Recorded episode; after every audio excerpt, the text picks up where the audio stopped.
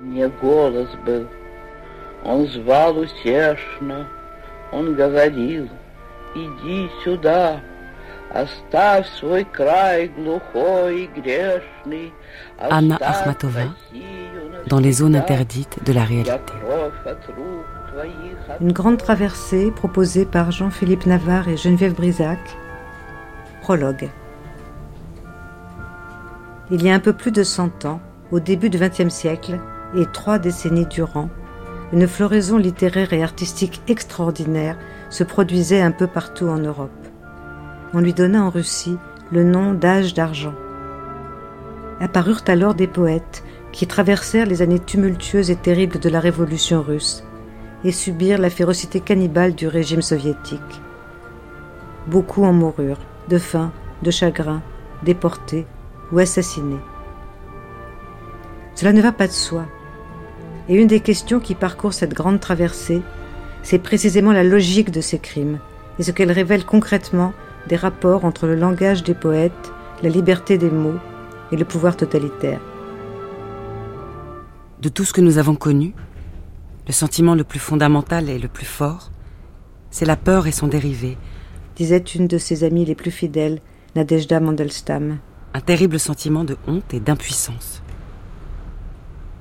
Pourquoi Joseph Vissarionovitch Dougashvili, dit Staline, s'acharna-t-il avec tant de détermination entre 1925, début de sa marche vers le pouvoir absolu, et 1953, date de sa mort, à asservir, détruire les intellectuels, les artistes, les écrivains et les poètes? Que craignait-il?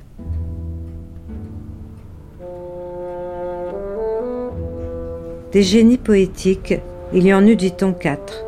Boris Pasternak, le premier poète, Marina Zvetaeva la farouche, Ossip Mandelstam, le poète mort en 38 pour un poème qui avait fortement déplu à Joseph Staline, le mangeur d'hommes aux doigts graisseux, et son amie Anna Akhmatova.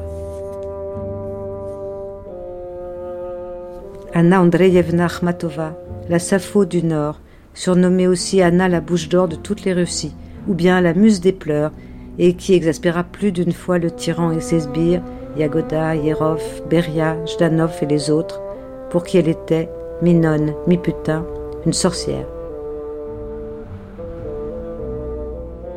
C'est d'Anna Akhmatova qu'il sera question toute cette semaine, et à travers elle, d'un demi-siècle sanglant et déchirant, d'un peuple torturé de deux guerres, et d'une œuvre à qui reste le dernier mot. La voici, elle entre. On dirait la tragédienne Rachel jouant Phèdre. Dit son ami Ossip Mandelstam. Mince, élancée et droite, avec de la fierté dans le port de sa petite tête, enveloppée dans un châle, Akhmatova ressemble à une gitane. Elle a le nez busqué, les cheveux très noirs, une courte frange parisienne sur le front. Son chignon est retenu sur la nuque par un grand peigne espagnol. Elle a une petite bouche aux lèvres minces, elle est rarement souriante, on ne peut passer devant elle sans la remarquer. Ce qu'on remarque d'abord, c'est sa tristesse et sa timidité, et ensuite quelque chose de difficile à nommer, une douceur. Dans les soirées poétiques, on dit que les jeunes gens deviennent fous quand Akhmatova monte sur scène. Elle est consciente de sa séduction. Elle affirme son talent de poète avec une paradoxale assurance et une absolue dignité. Elle porte entre ses sourcils l'angoisse des siècles, dit son premier mari, le poète Nicolas Goumiliov. Dans la fosse aux serpents de la ville de Kiev n'est pas une femme que j'ai prise, c'est une sorcière. Pourtant je la croyais amusante et fantasque, un joyeux oiseau chanteur. Mais il s'est trompé. Cette femme est une voyante. Cette femme est mystérieusement grave. C'est un des secrets de son charme puissant. La beauté est terrible, lui écrit son ami et son maître, le poète Alexandre Bloch. La beauté est simple, triste et songeuse. Mais vous, vous dites, je ne suis ni terrible ni simple.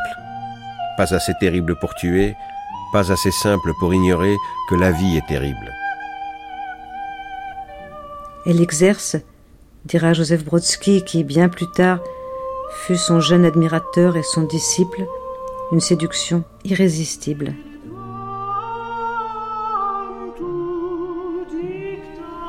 Un mètre soixante-dix-huit, le teint blanc, les yeux de panthère des neiges et d'une souplesse extraordinaire, elle fut pendant un demi-siècle dessinée, peinte, sculptée, photographiée par une multitude d'artistes, à commencer par Amedeo Modigliani. Les poèmes qui lui sont dédiés rempliraient une anthologie. Et les poèmes qu'elle consacre à ses amis poètes en remplissent une autre, juste plus petite.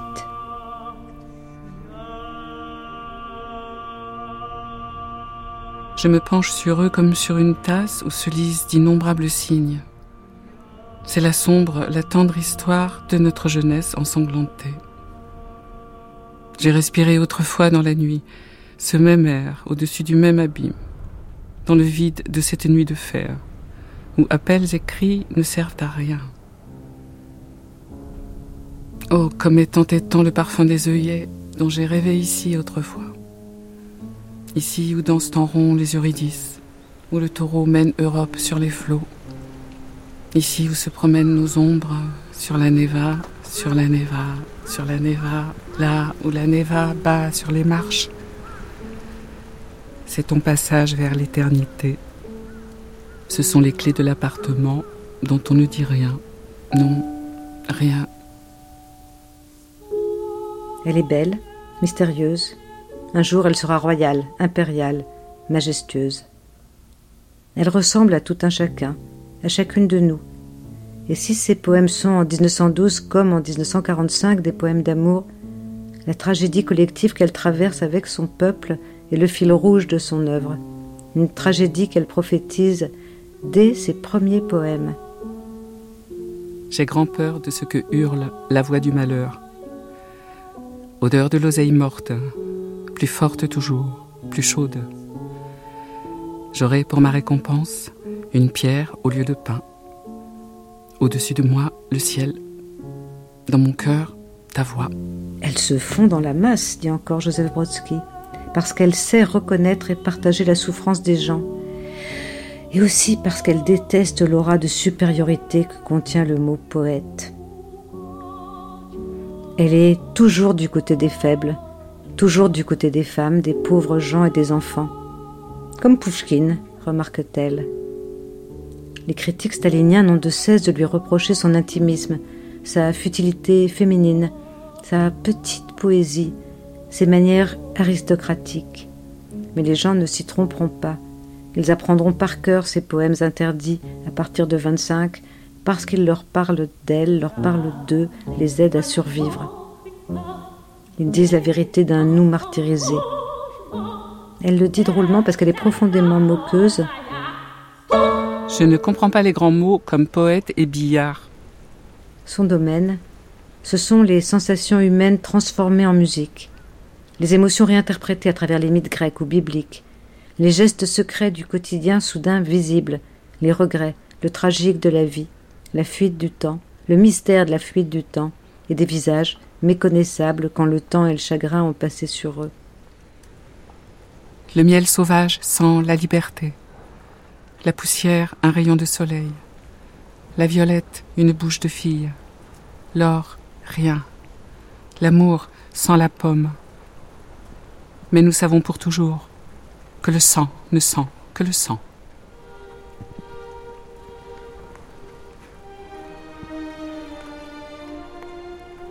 Son œuvre, ses chants d'amour et de désespoir forment la plus pudique et la plus déchirante des autobiographies.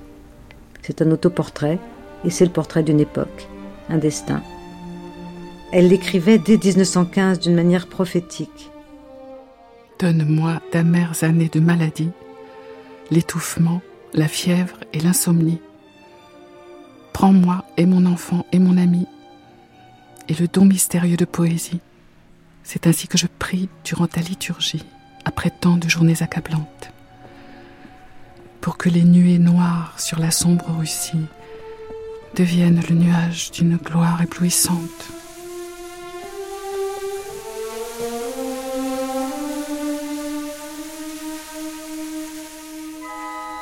La première partie de la prière fut exaucée.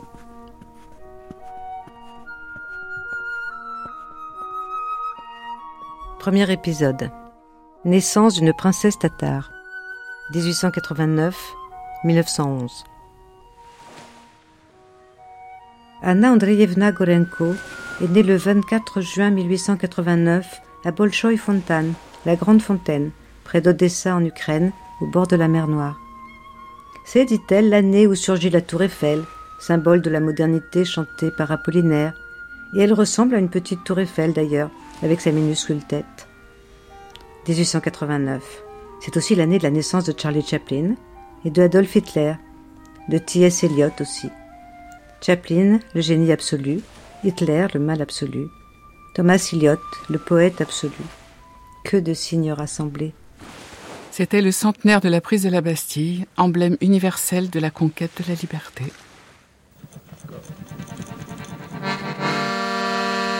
Elle est la troisième enfant d'Andrei Gorenko, un ingénieur de la marine ukrainienne d'origine grecque, et de Ina Erasmovna, une femme d'origine tatare à la forte personnalité, dont l'histoire a retenu qu'elle avait été mariée de force à 15 ans, qu'elle s'était enfuie, avait appartenu à un groupe révolutionnaire nommé la Volonté du Peuple qu'elle avait eu un destin cruel et des yeux d'un bleu transparent.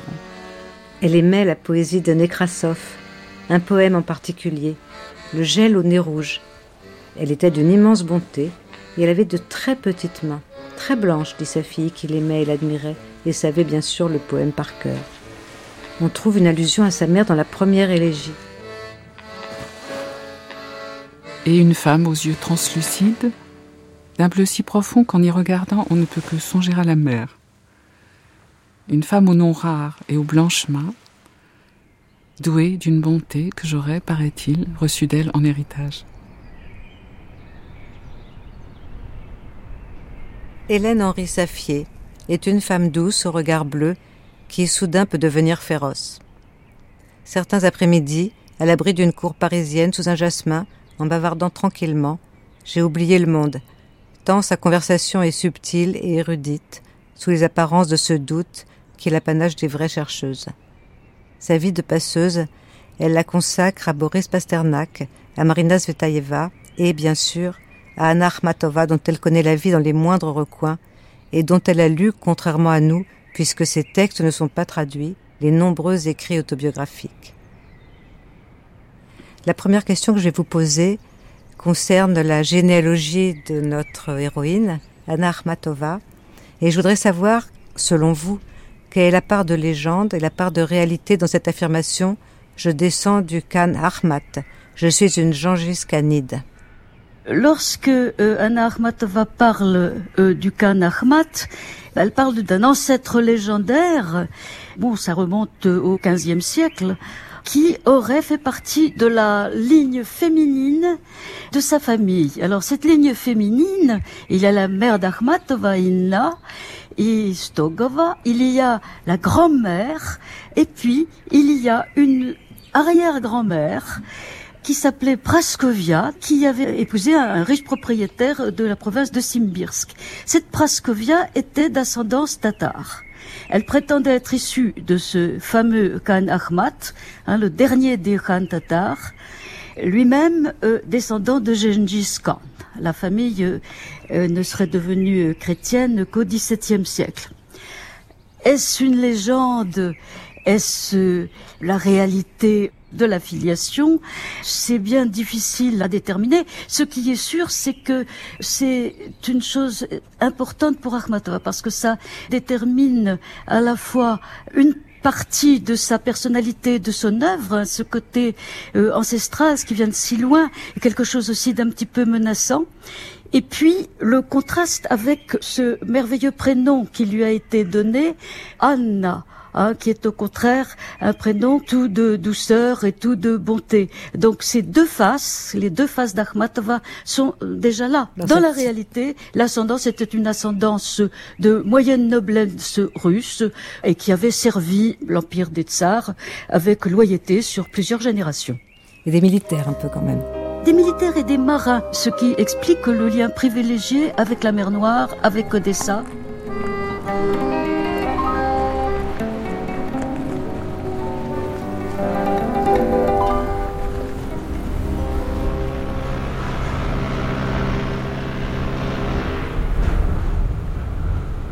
En cette fin de siècle, La tuberculose s'acharne sur la famille Gorenko. Quand Anna a 5 ans, sa petite sœur Rika, qui en a 4, en meurt. Cette mort est cachée à ses frères et sœurs. La perte a fait son entrée dans la vie d'Anna.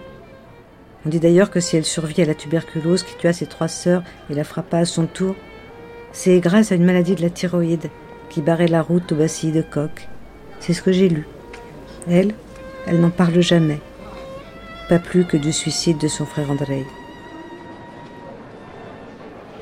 Elle a un an quand la famille déménage. Les voici installés à Tsarkoyetsielo, le village des Tsars. C'est là que les tsars avaient, depuis le XVIIIe siècle, leur palais d'été, des palais enfouis au sein de parcs absolument merveilleux, hein, qui sont plutôt des parcs à l'anglaise que des jardins à la française. Des, des, arbres, des statues, euh, des allées mystérieuses, des signes. Le parc et les grands arbres, les signes blancs et noirs, les palais, le grand étang et la présence de Pouchkine qui y a fait ses études en font un endroit magique. On dit que l'air y est unique. Oui. Et que Tsarkoyetsielo a été inventé pour qu'on y écrive et qu'on y récite de la poésie. En sorceleuse ville des mystères, je suis triste depuis que je t'aime.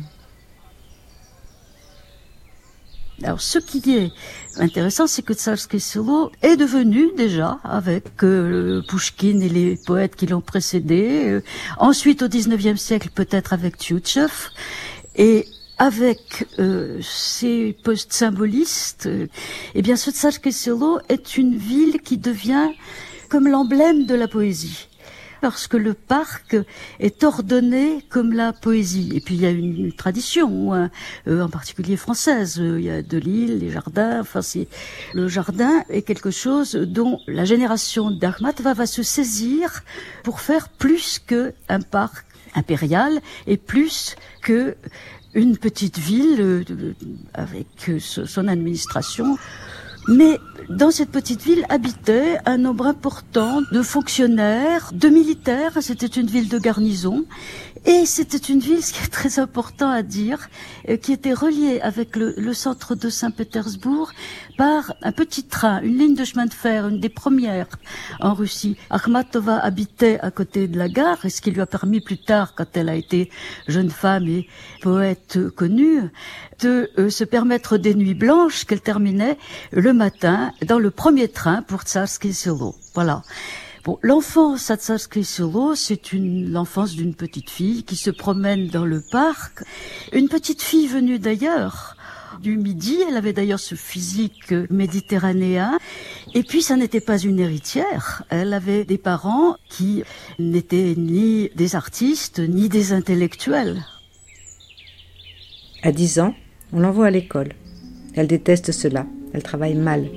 Et puis, moins mal, dit-on. Ce qu'elle aime, c'est courir jambes nues, cheveux au vent, s'égratigner aux ronces, écouter les oiseaux et ce que disent les gens, et lire tout ce qui lui tombe sous la main.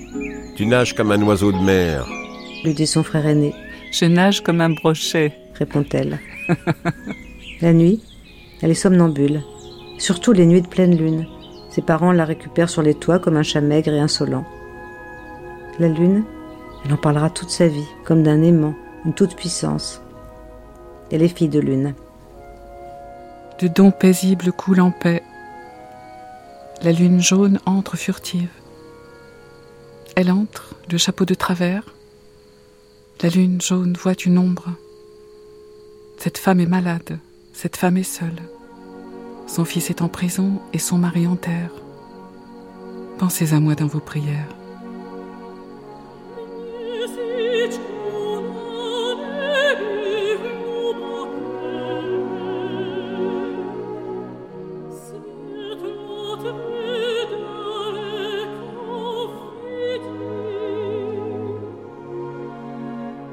Anna Andreevna a donc 10 ans quand elle tombe très gravement malade.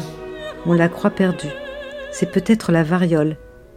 Et cette mystérieuse maladie est à l'origine de ses premiers poèmes d'enfants au regard grave, aux gestes fragiles, le crâne rasé, plongé dans des sonnets de Verlaine et très vite de Baudelaire.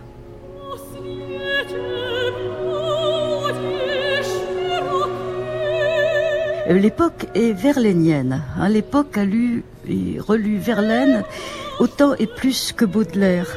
Mais Baudelaire, c'est pour la génération des symbolistes, puis pour celle des, post-symbolistes, c'est d'abord les correspondances.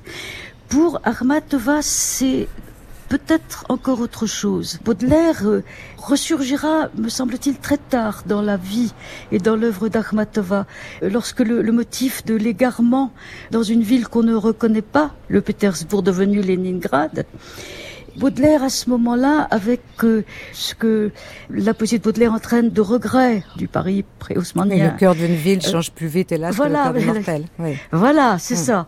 Ce profond, ce très très douloureux regret, Akhmatova le retrouvera dans les années 30 et 40.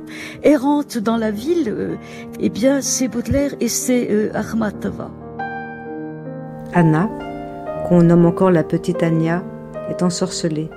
Elle sera poète, c'est écrit, elle croit déjà à son destin, elle est convaincue qu'elle est dotée de pouvoir. Elle devine les pensées, elle lit les rêves. Quand, à 17 ans, en 1906, elle déclare à son père qu'elle veut publier ses premiers textes dans une revue de Saint-Pétersbourg, il lui répond qu'elle peut écrire si ça l'amuse, mais qu'il est hors de question qu'elle déshonore son noble nom de Gorenko par des vers décadents. Je n'ai pas besoin de ton nom, dit-elle. Et elle se choisit le nom de son arrière-grand-mère, une princesse tatare et musulmane, descendante du Khan Ahmad. Ma grand-mère tatare faisait rarement des cadeaux. Pourquoi m'avait-on baptisé Sa colère était amère. Elle me donna une bague noire. Elle disait Elle lui va et lui donnera plus de joie. Anna, euh, quand elle est devenue poète, n'écrivait pas ses poèmes il lui venait de façon orale, comme le conte. D'ailleurs, euh, très souvent, Ahmad Tova reprend à la tradition populaire des rythmes. Hein, le trochet, par exemple, qui sont ceux de cette tradition-là. Et pour ce qui est de l'anneau noir, elle dit, elle l'appelle conte de l'anneau noir. Mm. Et c'est écrit sur ce rythme de conte populaire. Euh, le motif, c'est bien entendu celui de la grand-mère ou arrière-grand-mère tatar, une légende des origines, qui est aussi une, sorte de malédiction euh, archaïque. La grand-mère transmet à la petite fille devenue jeune fille un anneau noir parce que c'est plus gai. Euh, cet anneau noir, c'est un objet magique qui va porter à la fois bonheur et malheur à la jeune femme. Cet anneau, elle le donnera à celui qu'elle aimera. Euh, elle repousse euh, un certain nombre de ses galants. Euh, on croit que l'anneau est perdu, l'objet magique est perdu, mais l'envers de la vie est là et elle a donné la bague. Elle a donné la bague en cachette sous, sous la table. Il y a en effet quelque chose de biographique, hein, puisque c'est un peu l'histoire de la bague qu'a donnée en cachette Anna Akhmatova à Boris Andrep au moment où, ayant une liaison avec euh, euh Nicolas Dobrovo, elle euh, ressent une puissante attirance pour l'ami de Dina Bravo, qui est Boris Andrep. Voilà, donc elle a donné la bague, elle a donné l'anneau, mais l'aimé, celui qu'elle aime, l'a repoussé sans un mot. Et c'est ce qui rend le conte autre chose qu'un conte. Hein. C'est une, histoire, c'est un roman, c'est tragique. Et en effet, le, poème se termine sur une espèce de contrepoint, le contrepoint d'un paysage indifférent, avec le ciel et les voiles sur la mer, dans le sud. Et ce qui parle déjà de la relation aussi euh, d'Armatova avec les hommes. Mais il faut jamais oublier cette, euh, les origines folkloriques de la poésie d'Anna Akhmatova. Elle a beaucoup lu, elle a beaucoup euh, écouté le folklore. Et on l'entend dans ses poèmes, on l'entend jusqu'à la fin. C'est ça qui est Il y a, un, il y a un entrelac de la vie et de la légende. Je suis une Gengis Khanide. Explique-t-elle avec fierté. Je suis Akhmatova, une conquérante. Anna Akhmatova. Cinq syllabes. Cinq A un double A initial, un accent tonique parfait.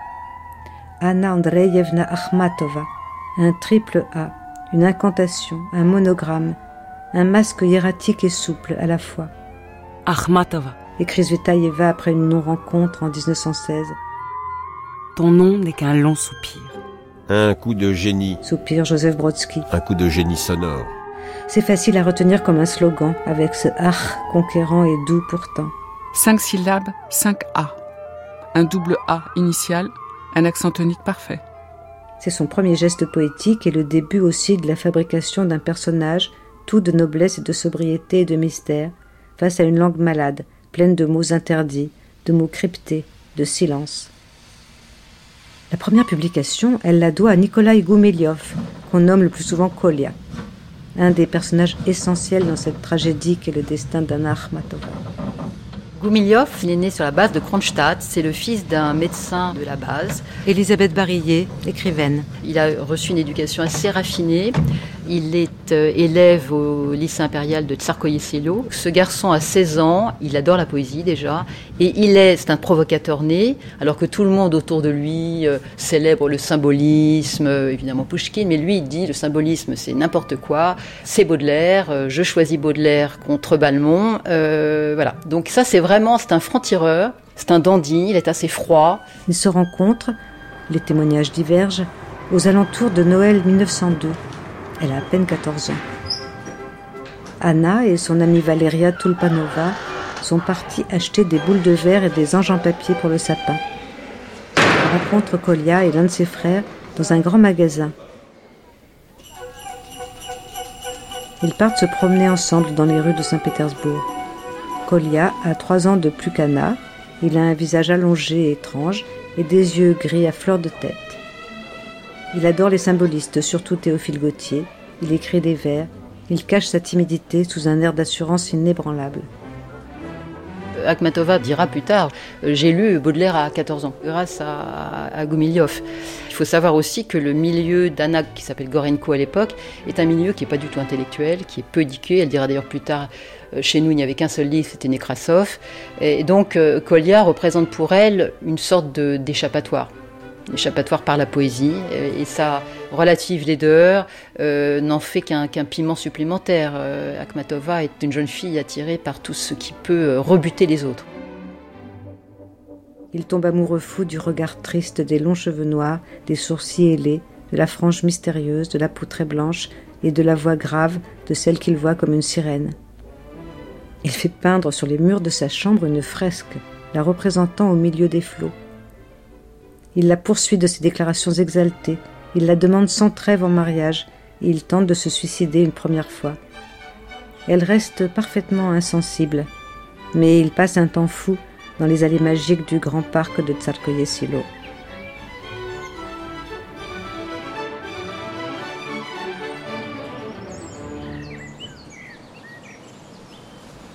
L'année 1905 signe la fin des années paisibles trois événements marquent ce premier tournant. Un événement privé d'abord. Les parents de Anna divorcent, ce qui n'est pas si fréquent en 1905. Son père disparaît. Elle ne le verra plus guère. Elle va vivre avec sa mère en Crimée, à Eupatoria, le cadre de tant de poèmes. Un événement militaire ensuite. La flotte russe est coulée par l'artillerie japonaise à Tsushima. C'est un choc pour cette famille de marins, une catastrophe brutale et absurde. Le tsar a engagé une guerre euh, contre euh, la puissance nippone, contre l'empire nippon, et euh, cela s'est soldé très rapidement par une série de défaites retentissantes à la fois sur terre et sur mer, avec la destruction intégrale de la flotte russe du Pacifique à la bataille de, de Tsushima, et avec le siège de longue durée de Port Arthur qui s'est achevé par la défaite des troupes russes.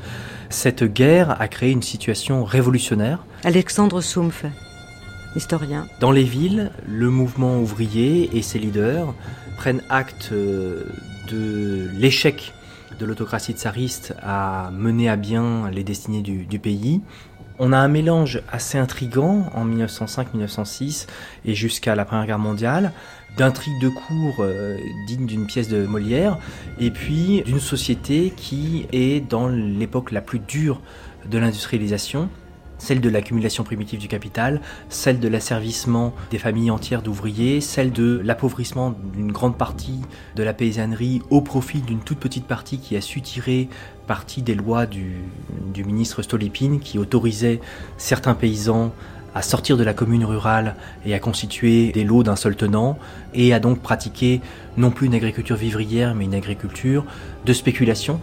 Donc participant à l'enrichissement généralisé du pays et au leur, mais créant, mais créant, ils ont payé cher en 1917, mais creusant les fossés sociaux. Dans les villes, le mouvement ouvrier décide d'une insurrection, notamment face aux conditions très dures imposées aux ouvriers dans euh, les usines, et en particulier dans les usines d'armement. Un événement politique majeur se produit. C'est le dimanche rouge, le 9 janvier, à Saint-Pétersbourg. La troupe tire sur les ouvriers en grève et la révolte est écrasée dans le sang une foule très nombreuse où il y avait un certain nombre de femmes et d'enfants et qui était tout à fait pacifique et qui venait juste déposer une supplique auprès du tsar pour euh, demander finalement euh, moins des progrès constitutionnels que des progrès dans la condition ouvrière et qui faisait appel dans la grande tradition russe euh, et dans d'ailleurs la tradition de toutes les, monarchies absolues, faisait appel au leader suprême par-dessus l'administration, par-dessus les ministres, par-dessus euh, les propriétaires terriens, par-dessus l'élite économique, en disant nous le peuple, nous croyons en vous comme en quelque sorte en notre Dieu, comme en notre sauveur, sauvez-nous, remettez la Russie et remettez la population euh, sur la voie de la prospérité et de la foi. Et au lieu de ça, le tsar a décidé de faire envoyer la troupe et euh, il y a eu plusieurs dizaines de morts. La répression a été opérée par les troupes de choc qui étaient les Cosaques, euh, qui n'ont pas hésité non seulement à réduire en miettes euh, l'opposition ouvrière, mais à charger une manifestation pacifique. N'importe quel toque d'enfant, moufle ou fichu de femme, pitoyablement jeté ce jour-là sur la neige de Pétersbourg, fait figure de mémorial réclamant la mort du tsar, disant que le tsar doit mourir. Dans toute la chronique de la révolution russe, il n'y a pas, je crois, d'autres journées aussi capitales, aussi saturées de contenu, ce que la mémoire des contemporains en aura gardé l'emporte sur sa signification claire, pèse sur eux comme une épreuve terrible, inexplicable. La leçon qu'on en tire, c'est le régicide, une vraie leçon de tragédie. Impossible de vivre tant que le tsar n'aura pas été tué. Le 9 janvier est une tragédie avec un seul cœur, sans héros, sans pasteur. Il est caractéristique que personne n'ait entendu le signal du clairon annonçant la fusillade. Tous les témoignages disent qu'on en a entendu parler, mais qu'on a retiré comme sans avertir. Personne n'a entendu résonner dans l'air gelé de janvier le dernier clairon de la Russie impériale, celui de son agonie, les gémissements précédant sa mort. La Russie impériale est morte comme une bête, Nul n'a perçu son ultime râle.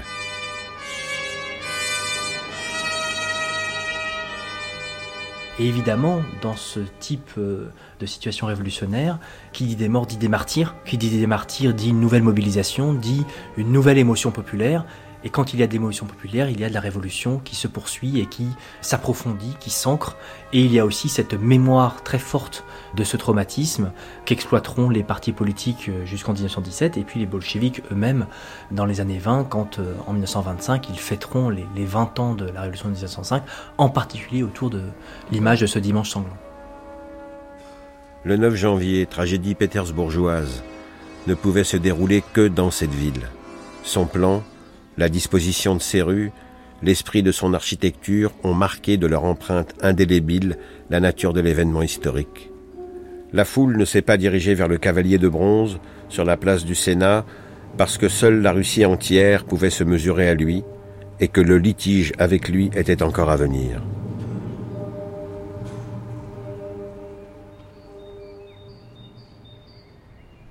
En 1907, les premiers poèmes d'Anna paraissent dans une revue créée par Nicolas Goumiliov à la Sorbonne où il étudie. Une revue qu'il a nommée Sirius, Sirius, l'étoile la plus brillante de la Voie lactée. Je pense qu'il traverse un moment de déraison, écrit Anna à son ami le critique littéraire et poète Nicolas Nedobrovo. Ça m'étonne et ça m'amuse follement. Avez-vous noté que tous les auteurs du sommaire sont aussi connus et respectables que moi, euh, c'est-à-dire totalement inconnus? Oui, Nikolia euh, Gumiliov, euh, comme beaucoup de jeunes Russes de sa génération et de son milieu, lui vient d'une bourgeoisie cultivée, a été à Paris. Il faut savoir que la répression de des premières émeutes de 1905, a poussé beaucoup de Russes intellectuels à Paris, Et quand Colia décide en 1906 d'aller à Paris, c'est pour apprendre le français, c'est pour suivre un petit peu l'exemple des poètes qu'il admire, en particulier euh, Balmont par exemple. Il y a Volochine qu'il connaît, euh, mais qu'il connaît peu. Ce sont plutôt des adresses qu'on lui donne. Euh, Colia, euh, il est né en 1886, en 1906 il a 20 ans, c'est un jeune garçon, il n'est pas encore tout à fait ainsi introduit. Mais enfin, comme c'est un vantard, voilà, il se vante un peu de connaître tout le monde à Paris. Goumiliov persévère, mais elle ne prend pas sa passion au sérieux. Il la poursuit de ses déclarations, l'encercle de ses poèmes, et puis il tente à nouveau de se suicider, avant de partir pour un long voyage en Égypte. Anna Akhmatova, pendant ce temps, étudie à Kiev. Elle est l'amoureuse en robe jaune, hardie, méchante et gaie. Elle étudie l'histoire du droit et les lettres latines. Elle écrit énormément, en rêvant beaucoup à ses années de liberté au bord de mer.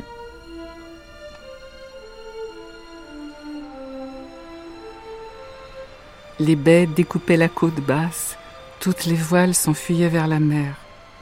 Moi, je faisais sécher ma tresse, chargée de sel, sur une pierre plate, à plus d'une verste de la terre. Un poisson vert s'approchait de moi, une mouette blanche me rendait visite, et j'étais hardie, méchante et gaie. Et je ne savais pas que c'est là le bonheur. J'enfouissais ma robe jaune dans le sable pour que ne puisse l'emporter ni le souffle du vent, ni un vagabond. Et je nageais jusqu'à la haute mer, j'y restais, bercé par les sombres vagues chaudes. Quand je revenais, un phare à l'est faisait déjà briller sa lumière changeante. Un moine me disait, aux portes de Tchersonèse, Pourquoi vas-tu vagabonder la nuit? C'est un des premiers longs poèmes d'Akhmatova qui se dirigera au fil de sa vie de plus en plus vers euh, une forme presque romanesque. Et notons ici euh, que si c'est un roman, c'est un roman à la première personne. Elle se raconte. C'est tout à fait moderne. Et en plus, euh, cela démontre que c'est la fille, la petite fille en train de devenir jeune fille, là aussi, qui prend la parole. Elle est capable de parler, elle est capable de chanter. Il y a comme un, un retour de la chanson maudite hein, qui est euh, à l'œuvre dans le poème euh, au bord de la mer sur le poème lui-même. Il y a aussi une dimension picturale dans ce poème parce qu'il y a cette robe jaune absolument inoubliable. Euh, Quand la petite fille enfouit sa robe jaune dans le sable et s'en va nager loin. Alors ça c'est biographique. Et dans le poème, elle fait plus que nager loin, c'est une sirène. Parce que non seulement elle nage loin, mais le monde euh, qui est autour d'elle et qui est le monde de la, de la Crimée est peuplé d'indices inquiétants. D'un côté, il y a euh, les herbes, il y a presque, on sent presque les parfums de la garrigue quand on lit ce poème. C'est une merveille. Il y a le ciel bleu, il y a les bêtes, il y a les insectes, il y a les oiseaux, il y a les poissons, il y a les pêcheurs. Enfin, il y a tout un monde euh, criméen, euh, mé- méridional. Et puis, il y a cette petite fille qui rêve qu'elle épousera le roi, qui appelle à elle le roi qui va venir sur un bateau. Euh, bon, elle, avait d'ailleurs, je crois, vu des cuirassés arriver euh, à la une baie des de de, de la Crimée. Et elle appelle euh, ce roi qui doit venir sur un bateau et quand il arrive, il est mort. Et ce qui est étonnant, c'est que on lit aussi dans ce poème euh, ce, cette dou- double foi russe hein, dont on parle souvent, hein, qui est un mélange de paganisme et de rite chrétien et de, et de christianisme. Il y a un véritable entremêlement d'un bout à l'autre du poème. D'une part, la petite fille est une petite fille sauvage et païenne qui gambade dans la campagne et qui nage loin dans la mer. Et d'autre part, elle a une sœur qui est son double, qui ne peut pas bouger, qui reste à la maison. Les parents, il y en a pas, on sait pas où ils sont. Elles sont là toutes les deux et qui portent en plus euh, cette petite, cette sœur jumelle. hein. Elle porte en plus le euh, le nom de la de la fondatrice chrétienne de la Russie, hein, euh, euh, la mère de Constantin, Hélène. Et cette sœur est, comment dire, la euh, l'hypostase chrétienne de la petite fille sauvage et païenne. Donc la Et les deux nature sont là est vraiment là. indissociables, indissociables.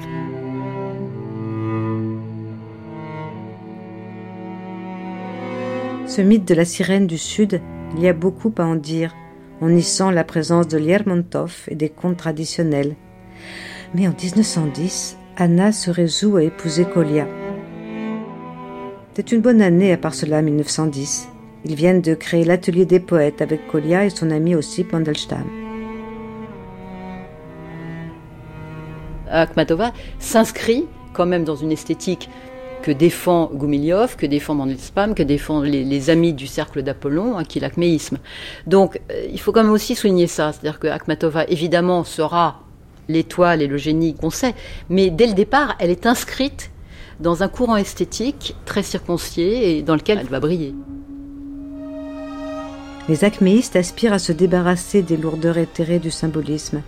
C'est un tout petit groupe, mais ils veulent inventer une forme nouvelle, universelle, transparente, concrète, où les objets, les sentiments, les mouvements de la vie ordinaire auraient toute leur place, modeste et éternelle. Où Euripide, Gilgamesh et Ovide sont de bons camarades dans une vie et une poétique domestique. Au diable le symbolisme, disent-ils. Vive les roses vivantes, les scènes de ménage et les tasses ébréchées.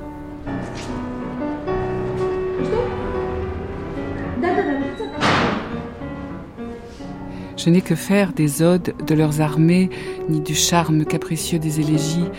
Pour moi, tout dans les vers doit mal tomber, rien ne doit être comme il faut. Si vous saviez de quel débris se nourrit et pousse la poésie, sans la moindre honte, comme les pissenlits jaunes, comme la roche ou la bardane au pied des palissades. Un cri de colère, l'odeur du goudron frais, le mystère d'une tache de moisie sur un mur. Et voilà qu'un verre teinte, malicieux et tendre, pour votre joie et mon tourment. Quant au mariage, c'est un drôle de mariage. Je crois que mon destin est d'être sa femme. Est-ce que je l'aime? Je n'en sais rien. Quand elle l'épouse, c'est, j'ai envie de dire, de guerre lasse. Et elle l'épouse euh, parce qu'elle en a assez de vivre dans ce petit milieu de Sarkozy-Cielo, ça ne l'intéresse pas et elle a envie évidemment de prendre son envol en tant que poète, d'autant plus que euh, euh l'encourage, il faut vraiment le souligner. Euh, a été un homme, un mari et un soupirant et un amoureux qui a toujours cru, toujours vu très vite un immense talent. La cérémonie a lieu le 25 avril à l'église Saint-Nicolas près de Kiev. La famille d'Anna Akhmatova n'est pas venue. Un Goumilyov, ce n'est pas assez bien pour une Gorenko. Anna en est ulcérée. Elle dira plus tard Nous avons été fiancés trop longtemps. Quand nous nous sommes mariés, il avait perdu son enthousiasme. Ce n'était pas un début, mais le début de la fin. Un poème du 9 novembre 1910 résume la situation. Il aimait trois choses au monde le chant des vêpres, les pans blancs et les vieilles cartes d'Amérique. Il n'aimait pas les enfants qui pleurent, il n'aimait pas le thé à la framboise, ni l'hystérie féminine, et j'étais sa femme. Mais pourquoi parler si longuement de tout cela, de cet amour désaccordé, à contretemps? C'est que la relation entre Anna Armatova et Nicolas Goumilyov a jeté son ombre sur toute sa vie, une ombre poétique et politique essentielle. C'est à travers et grâce à lui qu'elle découvre le monde littéraire. C'est à travers et grâce à lui qu'elle découvre Saint-Pétersbourg et Paris. C'est aussi grâce à lui qu'elle découvre les poèmes de Inokenti Anensky. L'ancien directeur du lycée de Tsarkoye-Silo, immense traducteur d'Euripide, immense lettré, devient son mentor. Il est celui qui va lui donner confiance dans sa poésie. Elle le nomme le dernier signe de Tsarkoye-Silo. Qui Aniensky c'est un poète qui ne s'est découvert poète que très tard et qu'on a découvert poète que très tard. C'était un érudit, il savait 14 langues, euh, c'était un helléniste savant, le traducteur d'Euripide. C'est l'époque où on traduisait les trois grands tragiques grecs. C'était aussi un critique tout à fait remarquable. Il administrait son lycée, il n'avait pas un instant à lui, hein, il allait aussi à des concerts, il adorait Wagner, et cet homme était insomniaque, et la nuit écrivait des vers, ce que personne ne savait. Et ce savant est l'auteur d'un petit recueil qui est paru en 1904 et que tout le monde a salué comme celui d'un auteur débutant. Le recueil d'ailleurs était, était signé Nick Nikto, ce qui signifie personne. Et Anensky en bonnet helléniste voyait derrière le, bien entendu, Ulysse, hein, le, de l'Odyssée. D'Homère. Donc, euh, n'est arrivé dans le champ littéraire que les derniers mois de sa vie. Euh, il est mort d'une crise cardiaque justement sur la gare de ce petit train de, de Et il a eu à peine le temps d'exister comme poète et comme critique de poésie. Euh, il avait été appelé à la grande revue Apollon, qui prenait à ce moment-là la relève des revues euh, symbolistes, à la balance et les autres, et qui essayait justement de trouver de nouvelles voies, de trouver d'autres directions en poésie, euh, de renouveler hein, cet héritage euh, symboliste qui devenait lourd et trop prescriptif, hein, trop normatif. Voilà. Donc Aniensky s'est révélé à ce moment-là. Et il n'a pas eu le temps de se révéler jusqu'au bout puisqu'il est mort avant l'apparition de ce fameux coffret de cyprès le coffret de Cyprès est paru en 1910 de façon posthume après la mort d'Aniensky. Euh, Akhmatova a eu, sans doute par son mari Gumiliov, l'occasion de lire peut-être pas des épreuves, mais en tout cas une copie. Et elle a toujours dit, bon, est-ce une Bon, il y a eu, Akhmatova en fait a eu d'autres maîtres. Hein. Elle a eu Kuzmin, elle a eu Bloch, elle a eu le folklore, elle a eu toutes sortes d'autres maîtres. Elle a eu Tchouchev, elle a Fiet, enfin il y, en a, il y en a des dizaines. Mais pourquoi a-t-elle distingué Aniensky en lui attribuant l'apparition de cette nouvelle harmonie qu'elle recherchait? Il y a sans doute plusieurs raisons à cela. Hein. Probablement parce que c'est un recueil qui d'abord euh, passe par l'héritage français, non seulement par Baudelaire et par Verlaine, hein, mais par Charles Cros, euh, par euh, par Laforgue en particulier. Euh, donc elle, a, elle a entendu cette autre musique là, où, où les données inconscientes remontent et s'incarnent dans les objets. C'est un poète des choses, un poète où ce sont les objets qui portent la charge de l'affect. Et cela, c'est tout Akhmatova, en tout cas Akhmatova dans ses débuts. Ce coffret est d'une extrême importance. C'est un objet de conte. Pensons aux trois coffrets. C'est un objet shakespearien. Pensons à celui de la belle Portia. Anna Akhmatova, durant toute sa vie errante et dépouillée de tout objet, conserva sous son oreiller ou sur sa table de nuit un coffret qui contenait les seules choses qui comptaient à ses yeux, à l'exception du dessin de Modigliani et de ses célèbres châles. Un peigne donné par Nikolai Gumiliov, l'Iliade dédicacée par Vladimir Chileiko, un petit volume de Baratinsky annoté par Alexandre Bloch, une croix de bois de vieux croyants donnée par Boris Andrep, un miroir vénitien offert par Olga Soudekina, des lettres de mon fils Liova, une petite icône de la Vierge des affligés. Une vie résumée. Le voyage de noces a donc lieu à Paris au mois de mai 1910. Ils habitent au 10 de la rue Bonaparte, tout près de la Seine. Cette année-là, elle rencontre Amedeo Modigliani, qu'elle reverra plus longuement l'année suivante. Un texte qui me paraît intéressant, c'est la rencontre donc de d'Akhmatova et Modigliani à Paris. Ce qu'on remarque chez Anna, c'est précisément sa haute taille et cette minceur qui la fait paraître plus grande encore. Une femme inquiétante pour l'homme ordinaire, une ensorceleuse, comme l'a si bien perçu Colia dans ses vers adoucie toutefois d'une mélancolie de fleurs de serre. Au regard qu'elle jette autour d'elle, Modigliani devine étrangère. La manière de tendre l'oreille aussi. Quand les Français feront-ils l'effort de parler moins vite? Que fait-elle à Paris? La rencontre, on pense que c'est à la Rotonde parce que c'était vraiment là, euh, non seulement où toutes les artistes se retrouvaient, mais surtout où Modigliani essayait de vendre quelques dessins. D'autant plus que ce bar était fréquenté par Maximilien de Volochine, lui-même passeur entre les deux mondes franco-russes, si je puis dire. Et lui, il la voit. Euh, Modigliani? Oui. C'est impossible de ne pas voir Anna Akhmatova. Hmm. C'est une femme qui avait un charisme, euh, j'allais dire effrayant.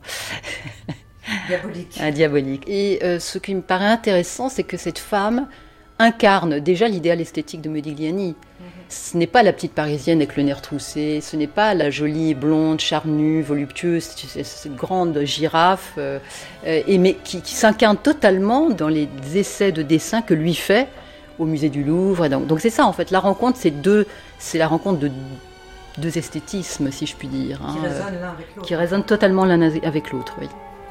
Modigliani tente d'éclaircir son trouble. Il sait juste ce qu'elle n'est pas, ni modèle, ni fille, ni grue, ni gommeuse. Demi-mondaine Impossible. Ces Amazones chassent Tapassi à Monceau, une reine. Le mot s'impose. Il n'en trouve pas d'autre. Il commande un Pernod pour la contenance, revient vers l'étrangère, vole tout ce qu'il peut du visage qu'il connaît déjà par cœur, la ligne voluptueuse et triste de sa bouche, cette bosse étrange sur son nez qui la fait ressembler à une phénicienne. Il voit la masse de ses cheveux, son profil net, son oreille bien ourlée, et comment saisir l'ensemble d'un seul trait.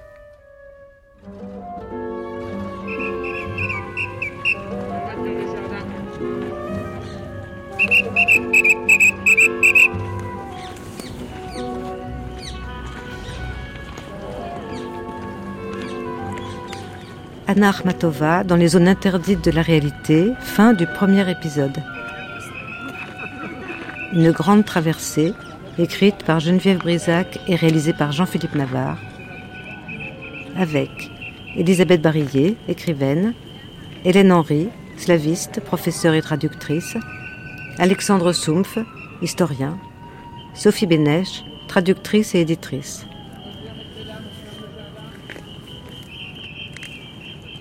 Avec Anne Alvaro dans le rôle d'Anna Akhmatova, Nicolas Struve dans celui de Nicolas Goumiliov, Varlam Chalamov et Ossip Mandelstam, Julie Pouillon qui joue Lydia Tchoukovskaya, Nadiejda Mandelstam et Marina Zvetaeva. Prise de son Manon Houssin, mixage Éric Villenfin. Merci aux documentalistes Virginie Gresset, Karine David et Georges Daskalov. Pour le site, merci à Camille Cazot et à Amélie Briand-Lejeune pour l'ENA.